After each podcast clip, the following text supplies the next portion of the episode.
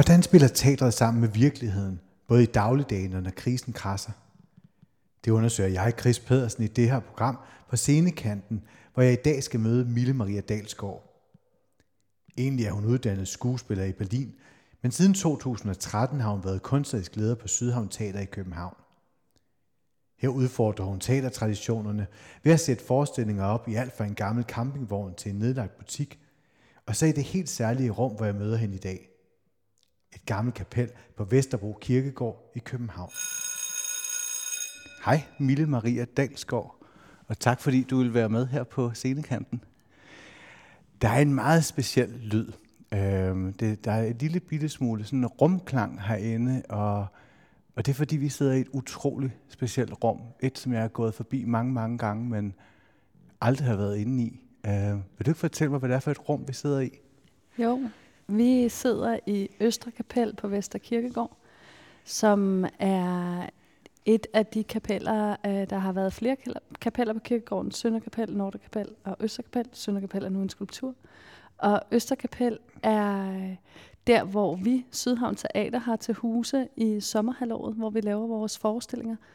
Og rummet er meget, meget højloftet. Der er 12 meter op til et uh, træloft, som er udhugget med bjælker, så der ligesom er sådan nogle, jeg ved ikke, om du kan se de der snitmærker. Nå, ja. Og uh, det er økseudhuggede bjælker, og jamen, det er et rum, jeg holder meget af, og hvor vi har lavet virkelig mange fantastiske scenekunstoplevelser. Og man bliver helt melankolsk i coronatiden og sidde her og ikke at kunne åbne dørene endnu. Men øh, jeg har blandt andet læst om dig, at øh, ja, du i dit arbejde, du kan virkelig godt lide at gå, og du har opdaget mange af de rum, I arbejder i på din gåtur. Vil du ikke fortælle mig, hvordan I opdagede det her rum, og hvordan du kom herind? Jo. Jeg blev prikket på skuldrene af en, som sagde, da det, dengang jeg tog initiativ til teateret tilbage i 2012, så var der en, der prikkede på skuldrene og sagde, prøv at se, du skal lige gå over forbi den her bygning, den står tom over på kirkegården. Og prøv at se, måske kunne det være noget. Og så øh, gik jeg over og gik forbi og kiggede nysgerrigt. Der stod alle mulige små havenisser i, i vinduerne herinde i det rum, vi kom ind igennem. Fordi det blev ligesom bare brugt til opbevaringsrum. Og øh, sådan langsomt fik, fandt jeg ud af, okay, hvem skal jeg snakke med, og det ene og det andet. Så fik jeg fat i Stine, som lavede en, en stor rundvisning på kirkegården, hvor vi blandt andet fik lov til at komme herind og kigge, og blev fuldstændig forelsket i, i rummet øh, og, og de muligheder, der er. Og siden der har arbejdet vi så på at, at få, det, få lov til at få adgang. Og i 2016, tænkte sig tid, der fik vi øh, nøglerne til kapellet og kunne gå i gang med at arbejde herinde. Og jeg tænker, at vi skal vende tilbage, fordi I laver sådan en forestilling, der hedder Ashes to Ashes herinde. Øh, og den vil jeg vende tilbage, der skal vi vende tilbage til lidt senere. Men, men jeg har egentlig lyst til at spørge, øh, ja, hvad, hvad der skete. Hvad var I i gang med her før coronakrisen? Fordi I var i gang med et andet teaterstykke, Man on the Moon, ja. som jo så blev aflyst. Men vil du fortælle om tankerne omkring det? Ja, det vil jeg meget gerne. Man on the Moon er syd, eller bliver Sydhavn Teaters første musikteaterproduktion. Det er en association over operan Bluebirds Castle af Bella Bartok, en ungarsk komponist. Og det er kommer til at blive en, en labyrintisk forestilling, hvor man skal gå igennem en af gangen. Og i virkeligheden, så kunne man sige, så burde vi godt kunne øh, lave den her, så snart vi får go. altså, det er simpelthen en tilskuer af gangen? Det, det bliver en tilskuer af gangen, som går igennem Bluebirds Castle, som bliver det her øh, fortryllede slot med de her forskellige rum. Um, men der er flere komponenter i, hvorfor vi har valgt ikke at aflyse, men udskyde. Vi udskyder den et år. Mm. Øhm, en, af, en af de store udfordringer er, er vores vidunderlige cast, så fordi vi arbejder sammen med Glad Teaters Ensemble, og det er nogle skuespillere, som øh, har funktionsnedsættelse. Og der er nogle af dem, der er i højrisikogruppen, hvor vi simpelthen ikke, hvor det ikke vil være forsvarligt på nuværende tidspunkt, sådan som verden ser ud nu, og øh, ja, og, og lave den proces. Vi skal også være frie i det, og der vil det være, øh, og de skal være frie, ikke mindst. Og der er det, øh, ja, der er det vigtigt, at der ikke er sådan nogle usikkerhedsmomenter om, er det nu forsvarligt? Altså, jeg tror, vi havde fundet nogle gode løsninger. Vi havde også været ude i at snakke om, okay, kan man løse det virtuelt, og hvordan kan man gå ind og gøre det her, sådan, så vi kan sikre spillerne. Men øh, alt andet lige, så er det nok en god beslutning at vente med at lave den. Når du siger funktionsnedsættelse, hvad, hvad, hvad er det så? Jamen, Glad Teaters øh, ensemble er, øh, er skuespillere, som har for eksempel... Øh, et, altså der er en, der sidder i kørestol, eller en er blind, eller der er forskellige øh, ting, som gør, at øh, de har nogle andre vilkår at være her i verden på. Og det giver en utrolig stor autenticitet og sårbarhed, og er fantastisk at bringe en anden øh, virkelighed ind på scenen også, fordi det giver højde til stoffet, og det giver dybde til stoffet samtidig med. Jeg synes, det er interessant, det du siger med, det med, at det er en anden, eller en anden måde at opleve verden på, fordi det er i virkeligheden meget af det, dit arbejde handler om, altså at prøve at opleve verden på nye måder, og tit også på sådan en, altså, altså en autentisk måde, hvis man kan tale om, der er noget, der er autentisk. Ja, altså... Øh, prøv for lige at sige det en gang til, jeg er i tvivl om, hvad der er, du lige vil ind på Jamen, der. det der med, at, at du, det der med, når, når ting ligesom tager udgangspunkt i altså et rum som det her, eller at, at du går ud og oplever byen, finder forskellige rum at være mm. i, at det handler om ligesom at rykke teateroplevelsen ud af et klassisk teaterrum, og så ud i nogle andre rum, hvor man oplever ting på nye måder. Mm. Jeg er super interesseret i det her med forskydninger. Jeg er meget interesseret i, hvordan at vi kan forskyde blikket, at vi har en virkelighed, og så tilfører vi nogle elementer, altså som kunstnere, som ligesom giver højde til den virkelighed, vi har, og dermed forskyder blikket. Og forsk- undskyld, jeg retter lige på mit headset. øhm, og forskyder øhm, ja, vores perspektiv, og på den måde så får vi et større udsyn. Jeg tror på, at de her horisontforskydninger eller perspektivforskydninger er noget af det, som gør, at vi stiller spørgsmål. Åh, oh, ja, den glider. det er lidt, ja. det er lidt glatte hår. at vi stiller, øh, begynder at stille nogle spørgsmålstegn til, hvem, hvem vi er, og hvad vi kan, hvordan vi agerer. Altså, det er noget af det, der driver mig meget. At have denne her, øh, have en vågenhed. At det, hvis vi, vores publikum, kan blive, altså hvis vi kan være med med vores scenekunst og gøre det mere overvågne, mere vågne, mere bevidste om, hvordan man agerer i verden, og hvordan man øh, er til stede, så synes jeg, det er et, øh, et kæmpe plus. Og netop det her med at agere i verden, altså handler jo om det med, hvordan man som øh, menneske og tilskuer også både interagerer med skuespillere, men jo især også interagerer med rum. Øh, vi talte sammen på et tidspunkt, hvor du brugte ordet spektakulært rum. Ja. Øh, og at du godt kunne lide det spektakulære. Vil du ikke prøve at fortælle mig, nu sidder vi inde i et gammelt kapel, mm. øhm, og da I producerede jeres første forestilling herinde, Ashes to Ashes, hvordan brugte I så det her rum? Mm. Eller hvordan brugte I kirkegården som rum, er det jo også? Ja, ja, helt klart. Da, det, som var meget vigtigt, da det var, at vi fik adgang til Østerkapel, det var øh, at indgå i det her samarbejde med kirkegården og finde ud af, ligesom, okay, hvordan kan vi sammen eksistere? Hvordan kan kirkegården sammen eksistere med kunsten? Og der havde vi ligesom en sommer til at afprøve ude i alle hjørnerne. Og der, Hvad gjorde I så? Jamen, vi gjorde alle mulige forskellige ting. Vi havde sådan noget åben hus og virtual reality, og øh, vi, øh, showcases, og alle mulige forskellige ting lavede vi. Og, og blandt andet lavede vi også en midnatsforestilling, som er Ashes to Ashes, som er den, vi lige kommer lidt dybere ind på. Og det var for at finde ud af, har vi kunstnerisk frihed her? Kan vi sameksistere med kirkegården og dens primære formål, og stadigvæk have kunstnerisk frihed? Fordi det synes jeg er, øh, ja, som teater er det vores pligt at værne om den kunstneriske frihed. Og øh, der lavede vi det, at man gik fra Sydhavn Station. Publikum mødtes kvart i 12 nede på Sydhavn Station. Altså midnat. Og øh, gik så i mørket øh, kun guidet af en person op igennem kirkegården og ned igennem alléen, alléen med front mod kapellet, hvor dørene stod åbne. Ja, man skal næsten lige fortælle, at, at ja. når, som vi sidder her, der sidder du mod, øh, du sidder med ryggen mod bagvæggen i det her kapel. Man ja. skal forestille sig, at hvis der har været en begravelse her, så vil du sidde med ryggen mod kisten nu.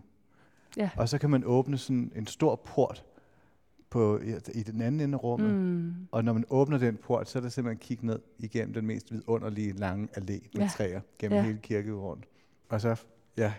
og publikum gik så her i mørket op og ind på den allé, og så direkte med front ned mod kapellet, der havde åbne døre og cellomusik ulmende, og så var der oplyst herinde i rummet, og der stod jeg så i klædt et kostyme, som var helt maskeret, som øh, maskeret i blonder, som sådan en gammel, jamen altså, øh, der var lånet for noget rokoko, og sådan et stort kostyme, men stadigvæk også tidsløst.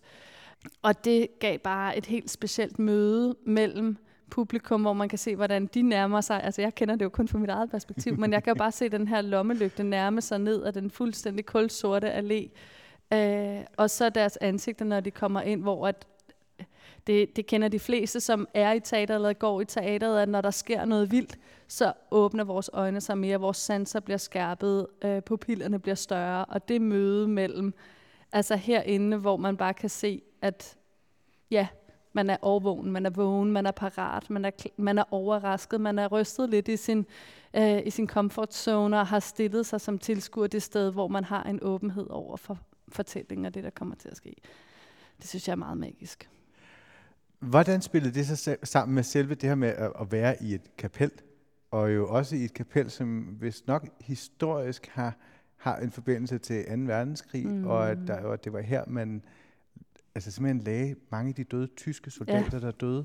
Ja, det er rigtigt. Det her kapel, det blev bygget i 1913. Holger Jacobsen tegnede det. Og øh, så var det i brug til 1926. Så blev det lukket ned. Det vil sige, det var kun aktivt i brug i 13 år. Så blev det lukket. Og da der så... Øh, is, altså, altså så var 2. verdenskrig der, og så var det alle de her tyske flygtninge kom i slutningen af krigen både soldater, men også kvinder og børn. Det er jo noget, vi snakker om rigtig meget nu i anledning af 75-året for, øh, for befrielsen. Og der, øh, hvad den, der øh, havde man simpelthen over, øh, herover i det første rum, hvor vi kom ind, der, der, der lå kisterne, der lå de i lag. Så der var rigtig alle, altså de tyske flygtninge, de ligger jo begravet her, rigtig ja. mange her. I, der ligger faktisk 10.000 små, 10.000 mennesker begravet her. Øhm, børn, kvinder, flygtninge, deserterede soldater.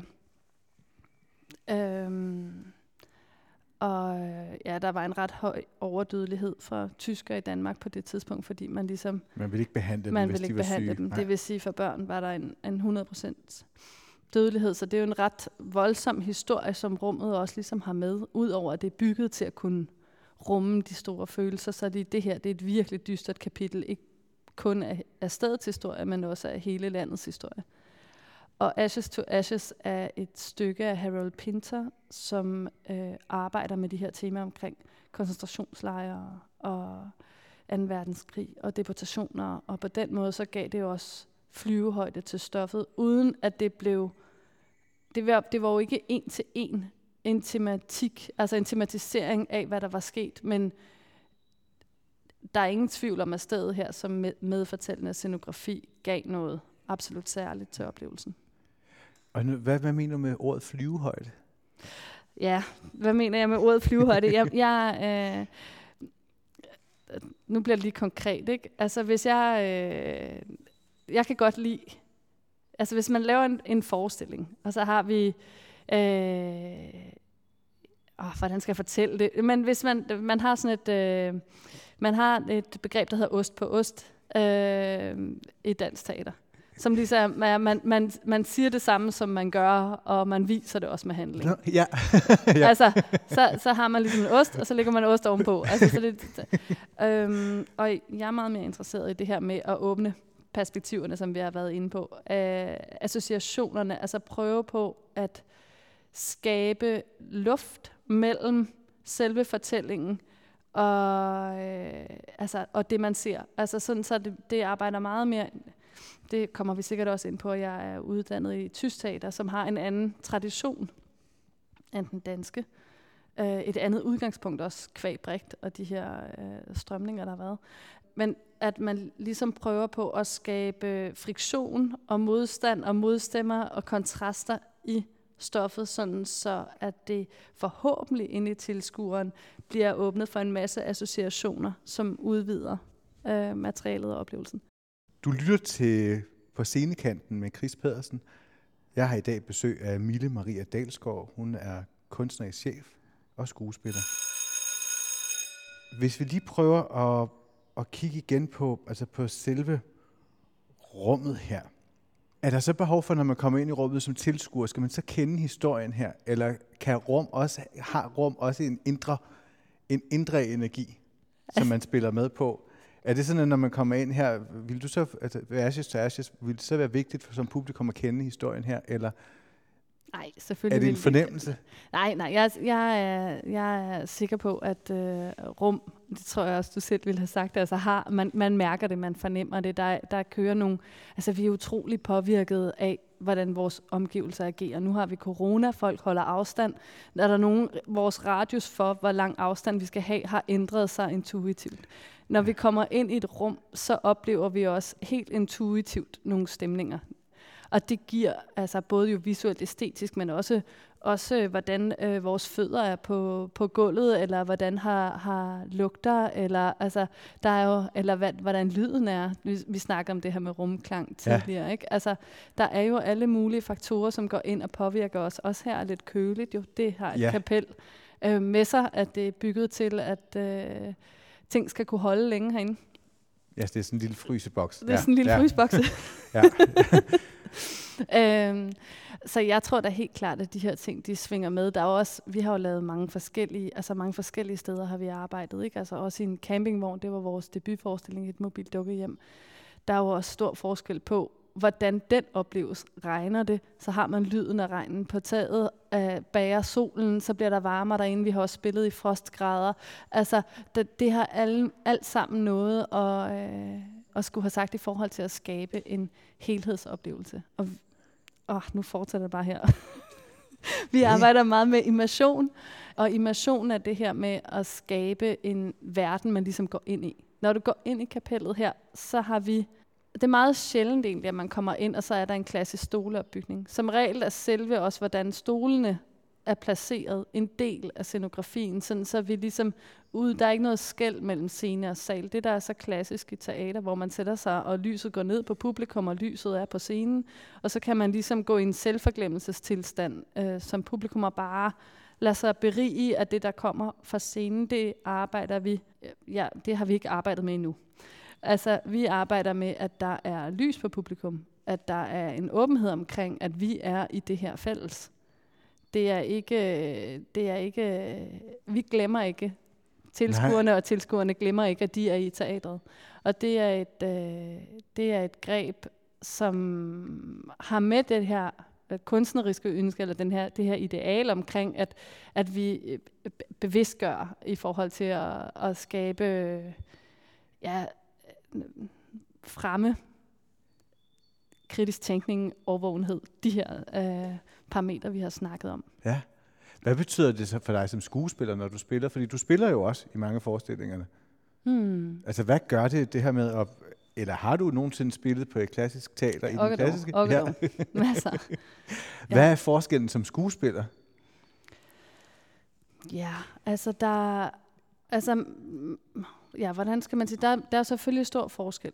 Jeg tror nogle gange, at man som publikum kan blive trigget til at tro, at selvom lyset er slukket, så, er, er, så forsvinder man. Men det, er jo- det er jo ikke tilfældet.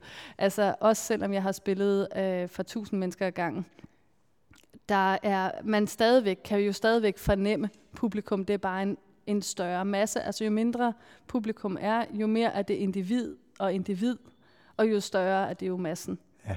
Øhm, der er den her vidunderlige ting, hvorfor vi alle sammen går og savner teateret så meget, det er jo, at når vi sidder for en fælles oplevelse, så slår vores hjerter i takt, når vi er i teateret.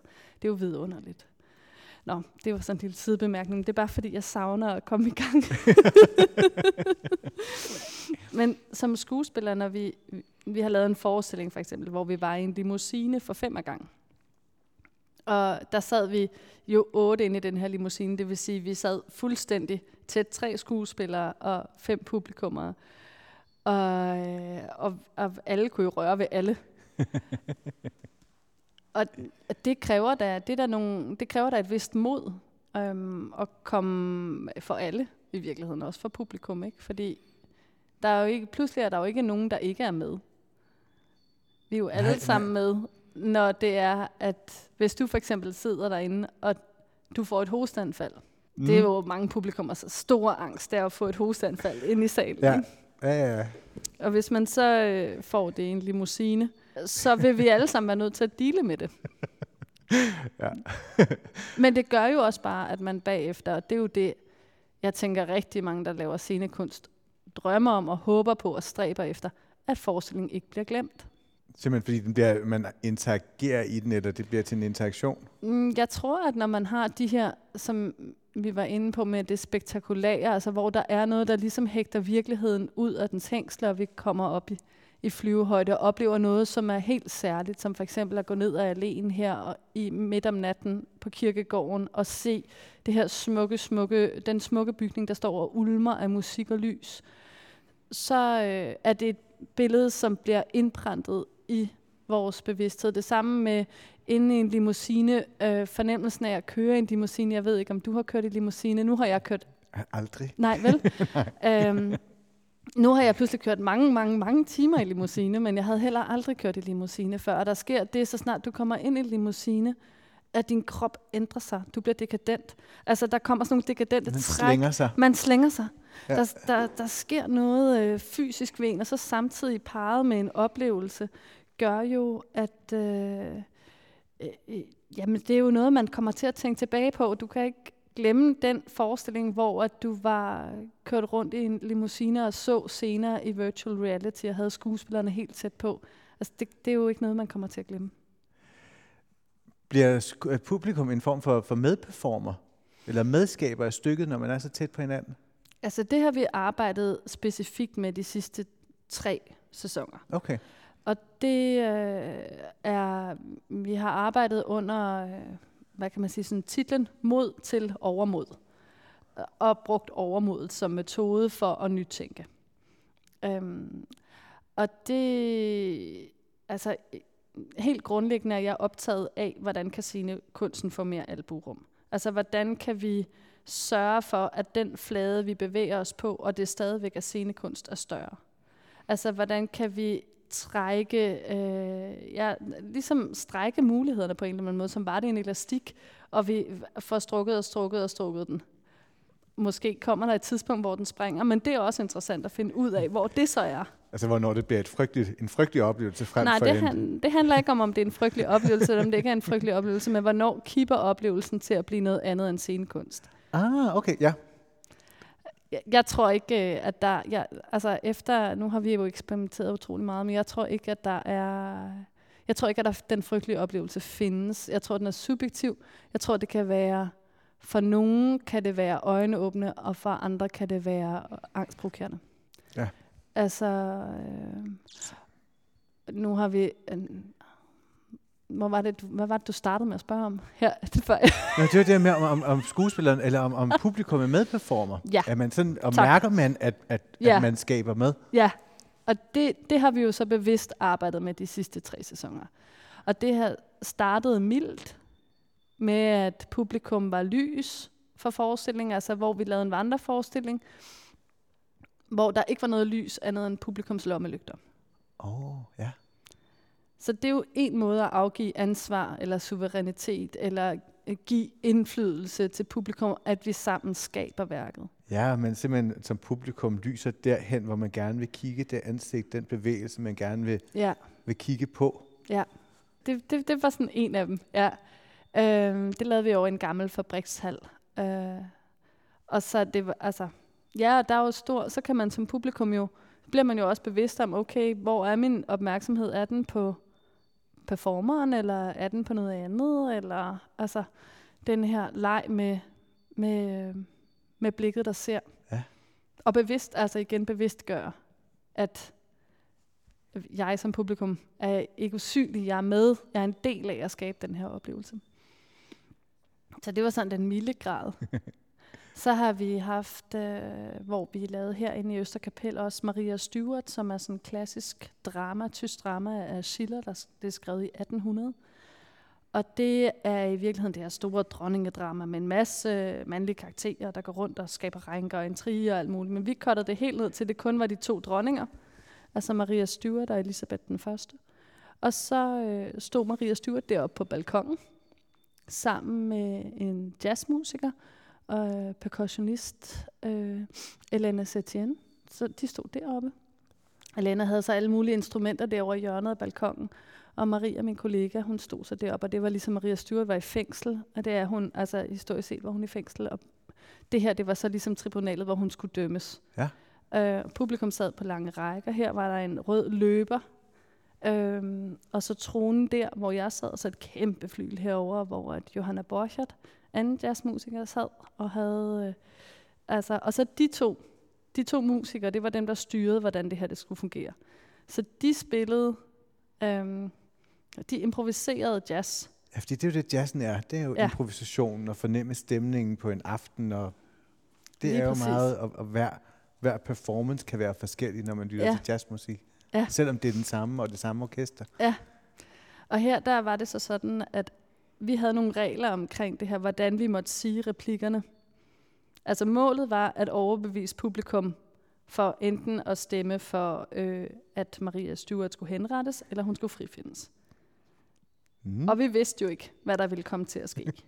og så, så øh, havde vi ligesom Team Elisabeth hernede og Team Stuart deroppe.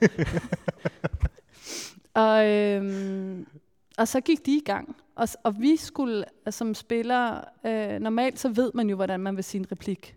Vi har øvet det, vi har indstuderet, vi, vi gentager det. Altså vi, vi, og vi, som skuespiller man trænet til at gentage på en meget livagtig måde, så det opleves for tilskueren som om, at det, det er lige nu, det sker, og det er lige nu, det bliver sagt på den her måde. Men man har jo øvet det meget. Det er jo en del af vores, hvad kan man sige, skuespilleruddannelse, at, øh, at øh, vi, vi kan det. Men her, der vidste vi kun tankerne bag.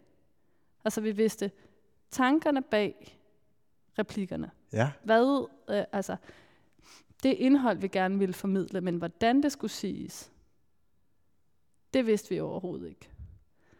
Og vi, øh, hvis så for eksempel, at musikerne virkelig gav den gas, altså det gik hurtigt, og det var højt, så skulle vi tale hurtigt, højt, agiterende. Altså, Ja, ja, ja. hvis der var stille, så måtte vi ikke sige noget.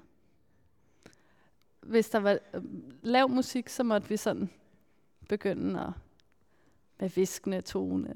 Altså, det var sådan meget... Øh, det var virkelig... Det var et eksperiment for at se, okay, hvordan påvirker musik og sympati os i forhold til, hvordan, hvordan agerer vi som mennesker. Min største oplevelse, jeg havde to sådan virkelig voldsomme oplevelser med det, hvor jeg tænkte, okay, det her det siger meget om os som mennesker. Jeg havde en dag, hvor at, øh, jeg spillede, øh, gjorde prøvede bevidst ligesom at sætte så ubehageligt fra som overhovedet muligt. Altså bruge magtpositionen og nyde magtpositionen og give udtryk for, at det er fedt at have magt. Mm.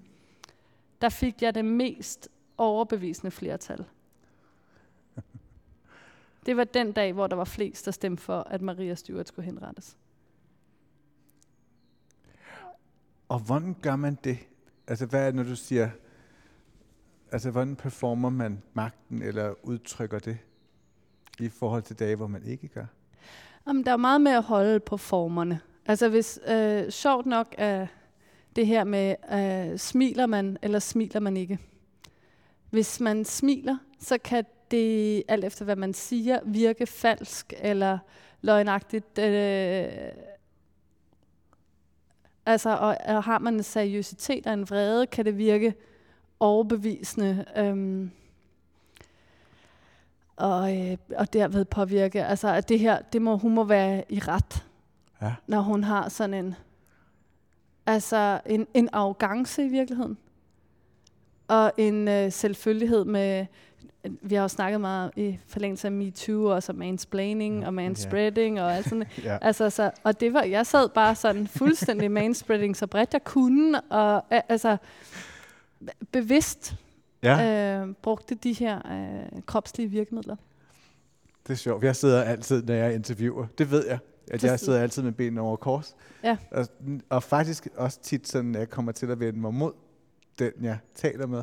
Men jeg kan godt lide at være lidt lille, når jeg... Ja, Jeg kan ikke Ja. så godt lide det med at tage for meget. Jeg synes, at Ja. det er den anden, det er den, jeg taler med, der skal sidde med benene spredt. Det er Ja, ikke min rolle. Du sagde, der var to erkendelser. Ja, i den anden var det her med, hvis man får folk til at grine, så øh, har du også lettere ved at øh, altså få dem på din side. Så det er simpelthen sådan en oplevelse som, som skuespiller og som kunstner, at, at man får også noget med hjem selv, at det ikke det er ikke bare et job. Altså det er også det, det, det er virkelig en udveksling, der ligger I, mellem publikum og performer. I de der åbne formater, helt sikkert. Og så selvfølgelig musikkens magt. Altså Ja. hvad det gør, hvad, hvad Donald Trump og så med en Morricone-soundtrack nedenunder til en eller anden tale, ændrer jo din måde at se hans tale på. Altså der er jo... øh, Altså det, det gør jo en stor forskel, om du hører dissonanser nedenunder. Hvis vi nu lagde dissonanser nedenunder et pressemøde, ikke?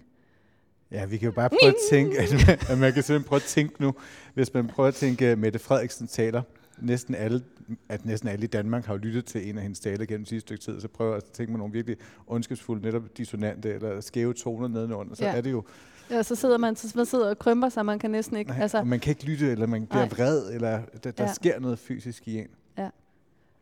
Du lytter til På scenekanten med Chris Pedersen. Jeg har i dag besøg af Mille Maria Dalsgaard, som er kunstnerisk chef og skuespiller.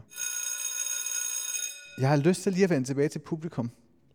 Øh, når man så laver den type teater, som du gør, ja. er der så er der sådan, er der et... Øh, det kræver jo noget publikum. Er der, en, er der en dårlig type publikum og en god type, type publikum? Nej, nej, nej, nej, nej. Nej, nej, nej. Det er der ikke. Øh, det, som, øh, det, som jeg tror, at publikum øh, ikke ved om sig selv, det er, at øh, man er med, man, man kan, at forestillinger er en modellerbar størrelse. Og det er jo noget, vi selvfølgelig tydeliggør med vores måde at arbejde på. Men det er det samme også i, øh, inde i en sal at øh, er der meget, altså hvis, hvis nu for eksempel der sidder en skuespilkollega Mm. inde i, øh, i en stor sal med, med ja, vi siger 400, 400 pladser eller et eller andet, ikke? og der sidder nogen, som godt tør grine, så kan det lette i hele, i hele publikum, og derved øh, skabe en mere løsluppen forestilling i virkeligheden. Fordi der kommer mere øh, resonans, der kommer mere feedback, Og måske skuespilleren tør lidt mere, eller... Jeg tror ikke, det handler om at ture, men jeg tror, det handler om, at det... Øh, øh, ja, at øh, vi kender alle sammen en fest, der bliver sjovere og sjovere, ikke? altså, Ja, ja. altså det, det, det er selvforstærkende. Øh, og så kan der jo være øh, den mere koncentrerede, lyttende oplevelse. Det kan jo også være, hvis der... Altså, på den måde kan en forestilling ændre karakter, alt efter hvad der ligesom bliver oplevet øh, blandt publikum. Det kan... Og der er det selvfølgelig, det er klart, når vi er i øh, de her formater med 5 eller 8 eller 20 eller 50 gæster, som vi jo arbejder i, så er det klart, at publikum kan have, øh, have stor indflydelse. Det bliver meget tydeligt, både for publikum selv og for os. Ja. Jeg var ude at se et, et teaterstykke forleden, som øh, Pandoras, hvor Boks, så du det jeg. henne forleden? eller for en måned, to måneder Okay. siden var det, på Teater Republik, med Emma Seested Hø, Ja.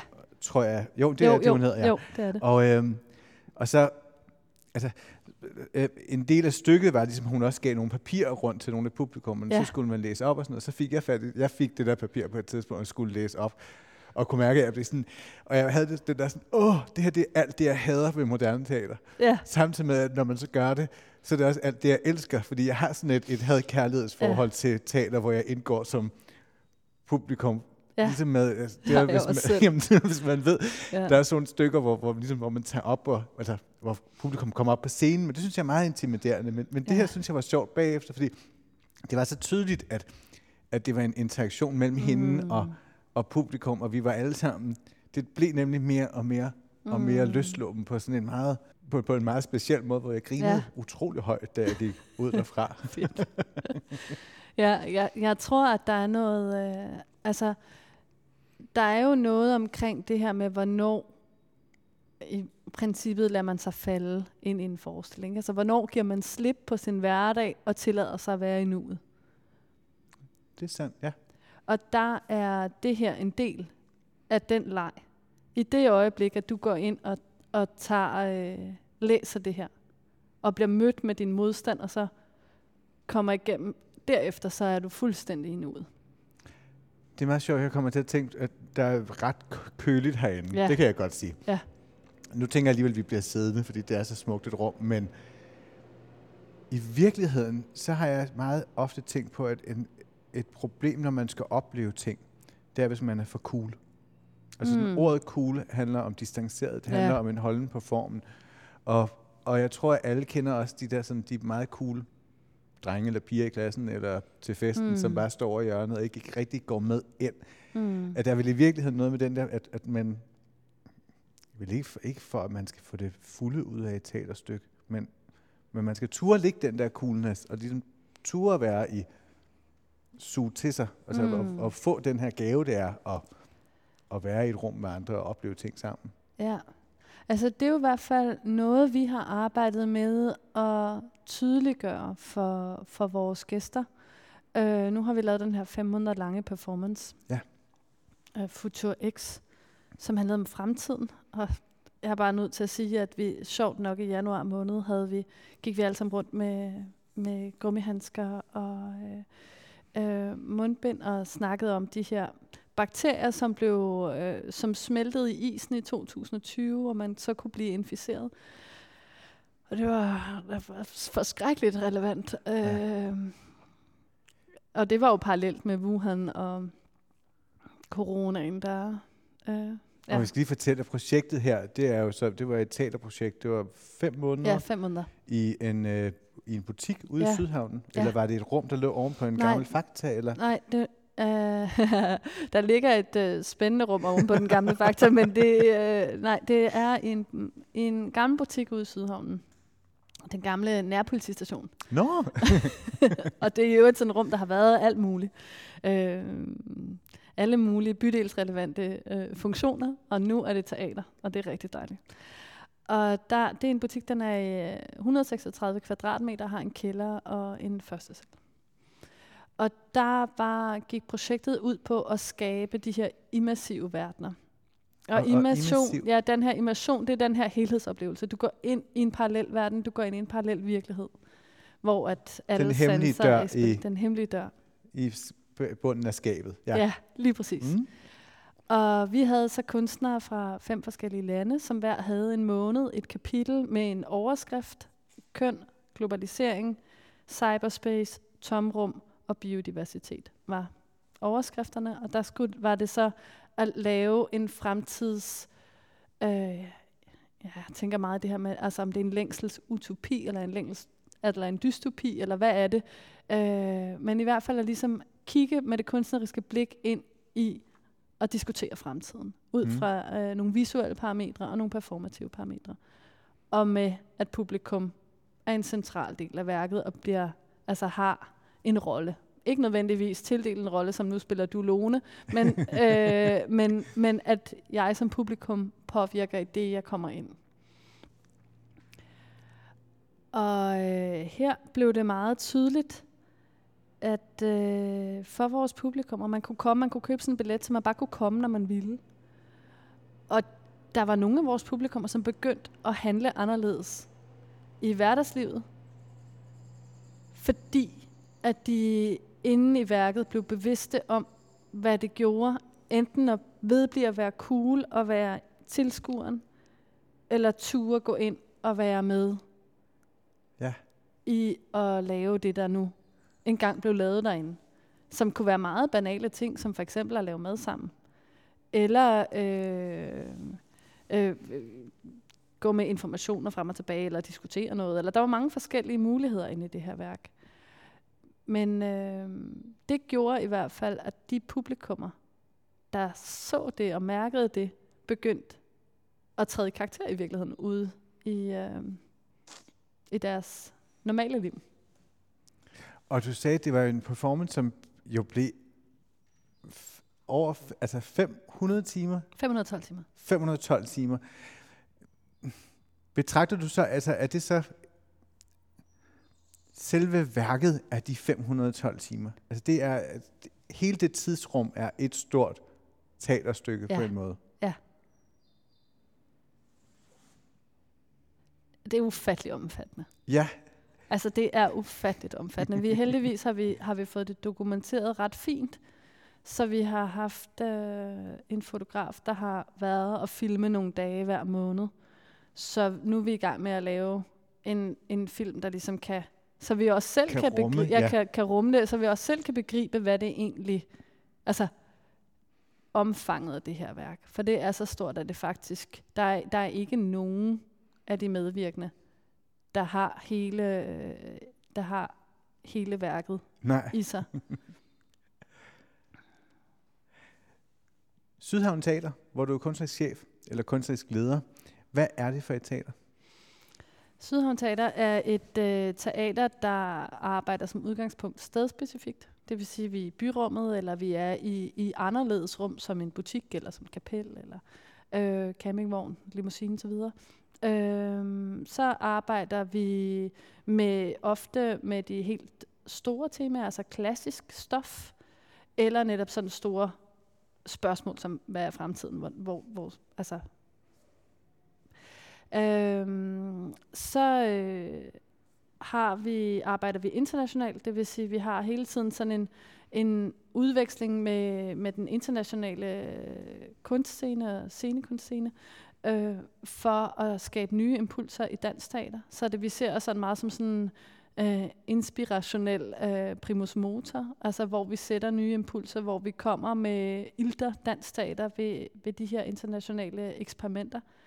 Vi er meget eksperimenterende. Og så har vi en øh, så har vi også et medansvar for at løfte Sydhavnen. Altså vi har også i vores formål en dedikation til den bydel, vi er i, og arbejde for at skabe, øh, ja, at øh, skabe bedre muligheder og mere perspektiv for de øh, borgere, der er i Sydhavn, for sydhavnerne, og samle på tværs og få de unge engageret i, i øh, scenekunst og åbne deres øh, horisont for, at der også kan være, hvis man for eksempel ikke er så bolig, eller øh, der kan være andre problemstillinger, man har, at, at der, kan, der er faktisk et helt felt, som ikke nødvendigvis, altså af, af muligheder, øh, jobmuligheder, som ikke nødvendigvis bliver, man ikke nødvendigvis møder i skolen, men som vi kan være med til at introducere øh, kvæg vores unge arbejde.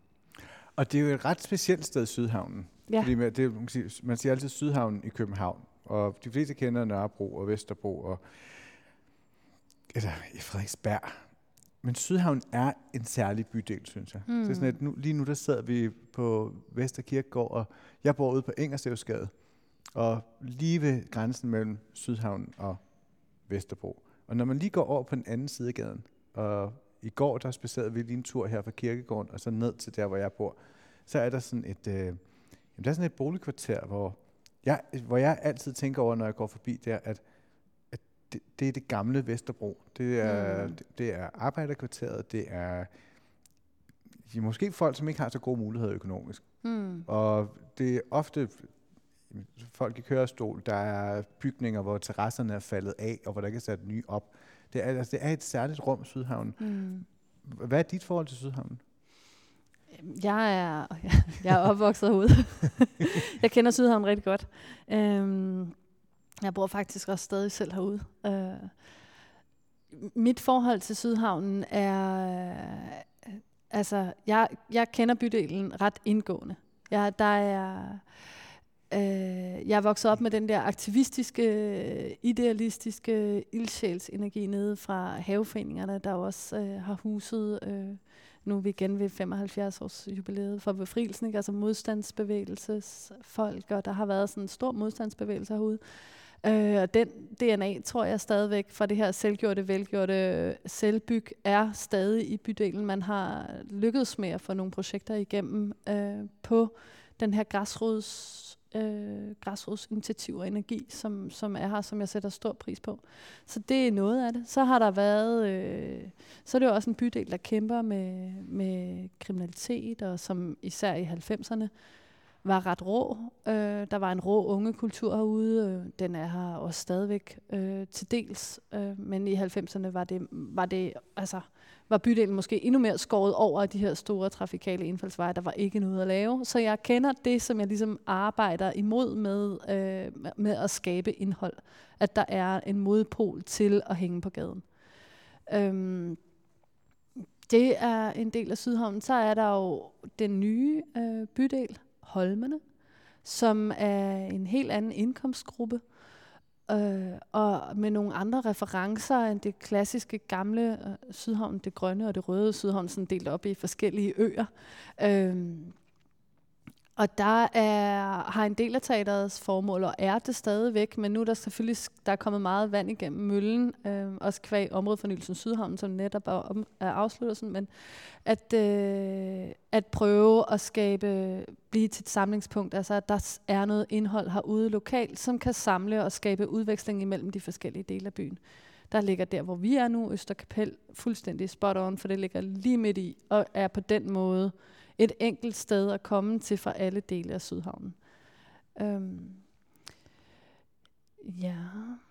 Og hvad tænker du så, det har gjort ved, ved den måde at drive teater på? Har, giver det en særlig stemning, at jeg er i Sydhavn, eller giver det formål en, en særlig stemning for dig? Du taler selv om det aktivistiske, men kommer, at, at der er en, en særlig nerve ved teateret? Ja, helt klart. Helt klart. Men der er også bare det øh, ved Sydhavnen, som var ret fantastisk, da jeg kommer jo med min baggrund i tysk teater.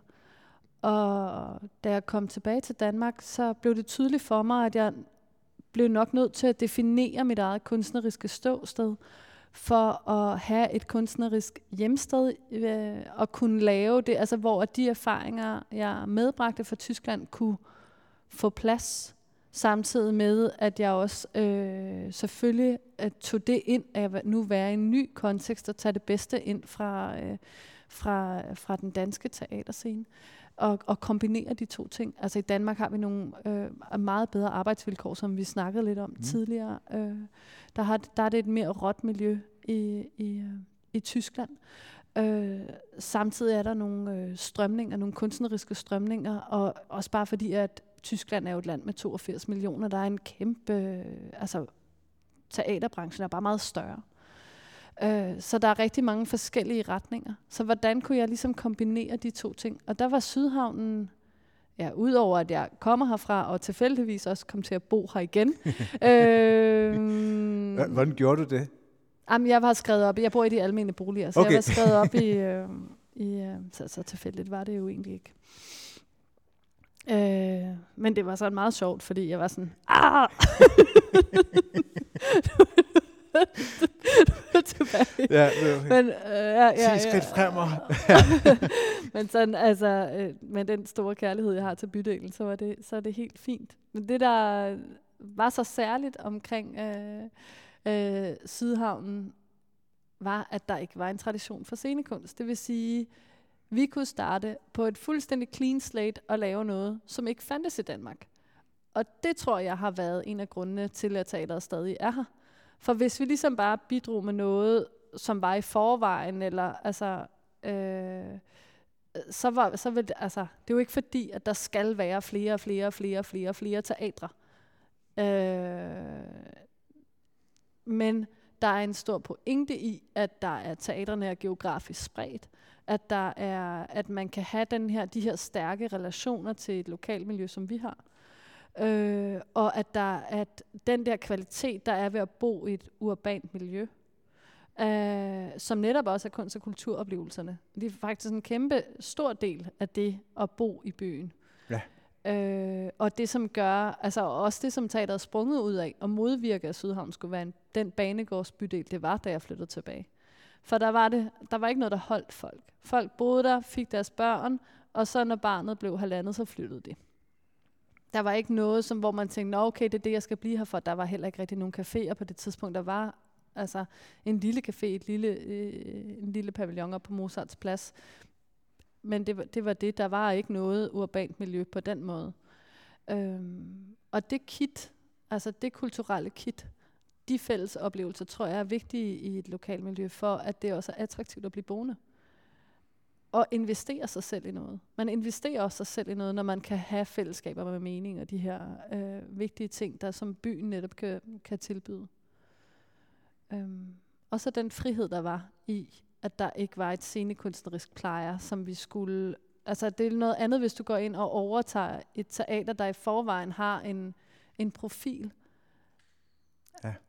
Der er stor forskel på at gå ind som og sætte sig altså, på det kongelige i Morten, altså Morten Kirkskov. Han kom jo med noget, men der var jo også et helt et repertoire. Og et repertoire, et, ja. et teater, en tradition og en masse, mange, alle har mange meninger om, hvad, hvad det kongelige skal være, og hvordan, altså, hvad der skal spilles. Og der var der bare i Sydhavnen fuldstændig frit slag. Den tyske teatertradition, ja. hvad tager du så med, eller hvad tog du med derfra? Jeg tog rigtig meget det her med at, at skabe nye formater og nye fortællestrukturer og øh, få, altså, grundlaget, altså grundlæggende stiller det tyske teater sig et filosofisk sted. Så i stedet for at man går ud med et udsagn, så, øh, så går man øh, mere åben derfra, end man kommer ind. Ja, det giver, ja, det giver mening. Ja. At, at der bliver stillet spørgsmål. Der til bliver stillet spørgsmål. Og hvad i Danmark? Er det mere...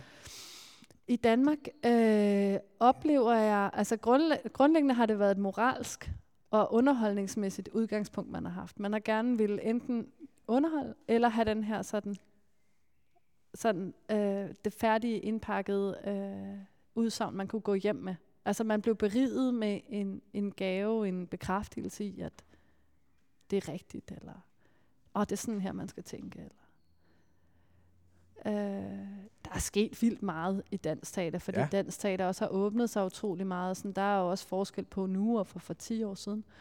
Øhm, men det tyske teater har hele tiden vildet diskursen, øh, diskussionen, spørgsmålene, øh, og at publikum ikke går mættet derfra. Jo, mættet måske sansemættet, og man har oplevet meget, men jo også med en stor åbenhed til nogle spørgsmål, som ikke er blevet besvaret, men som er blevet Måske ud af, ja, ud at rase lidt, eller ud at diskutere, ud at sidde og ja, skændes på et værtshus bagefter. Helst. ja, det er i hvert fald... Øh, jeg synes, at der er en kæmpe kvalitet, når forestillingerne ikke er afsluttet. Jeg er ikke særlig glad for at gå i teateret og så få en så sørre forestilling for at lukke sig om sig selv til sidst, så jeg bare går ud med det her Uh, altså jeg har, så, jeg har fået et rigtig godt bolsje, som jeg så har spist, og så er det ligesom væk. Jeg kan bedre lide, at det, er, at det arbejder videre, og at jeg måske først efterfølgende, måske først en måned, et år, hvad vil jeg, begynder at knytte trådene sammen. Du er en kunstner, som tydeligvis arbejder meget med et nu og her, ja. som bliver oversat til en teaterforestilling. Det er jo også meget, det er ofte sådan korte teater- eller prøveperioder, I har, ikke? Jo, hvad tænker du, altså sådan coronaen, er der et spørgsmål, er der en ting, som du kan mærke nu, hvor du tænker, den her, det her, det kommer til at sætte sit præg på næste forestilling, og kommer måske til at ændre Man on the Moon, som nu er rykket fra den her sommer til til næste sommer? Mm. Jeg synes helt klart, at der er nogle af de temaer, som vi har dykket ned i. Øh, altså jeg sidder lige nu og kigger og sådan læser forskellige materiale og sådan noget, og det, det er tydeligt, at øh, vi skal op i nogle almindelige spørgsmål. Altså vi skal, øh, for at det får en relevans. Ja, hvis det bliver for... Øh, der, vil, der vil være nogle forestillinger, som først vil genvinde relevans om lang tid. Og så vil der være nogle forestillinger, altså nu mener jeg bare sådan stykkerne i sig selv, altså sådan, som, som allerede, øh, som pludselig får en ny relevans eller en ny klang på grund af øh, corona og det, vi oplever. Det er også øh, spændende at se, om der er brug for, altså, ja, hvad, hvad, der, hvad vi skal kunne af det. Øh, jeg, jeg synes at virkelig, at det er en tid med, med flere spørgsmål end svar. Jeg, og jeg er meget spændt på, hvor vi Altså, vi ved, at vi vil lave noget, så snart at vi får go. Og det er det, jeg sådan er i gang med at finde ud af, hvad det præcis skal være, og hvad der er muligt. Og, og det, øh, ja, det er virkelig spændende at se, hvad vi kan, hvad vi kan begive os ud i, også fordi jeg tror også, der er behov for abstraktionen, men jeg tror også, der er behov for, at man i den abstraktion forholder sig til det, der er nu. Fordi ellers så vil det være verdensfjernt. Mille Maria Dalsgaard, kunstnerisk leder og skuespiller ved Sydhavns Teater. Tak, fordi du vil være med her i dag.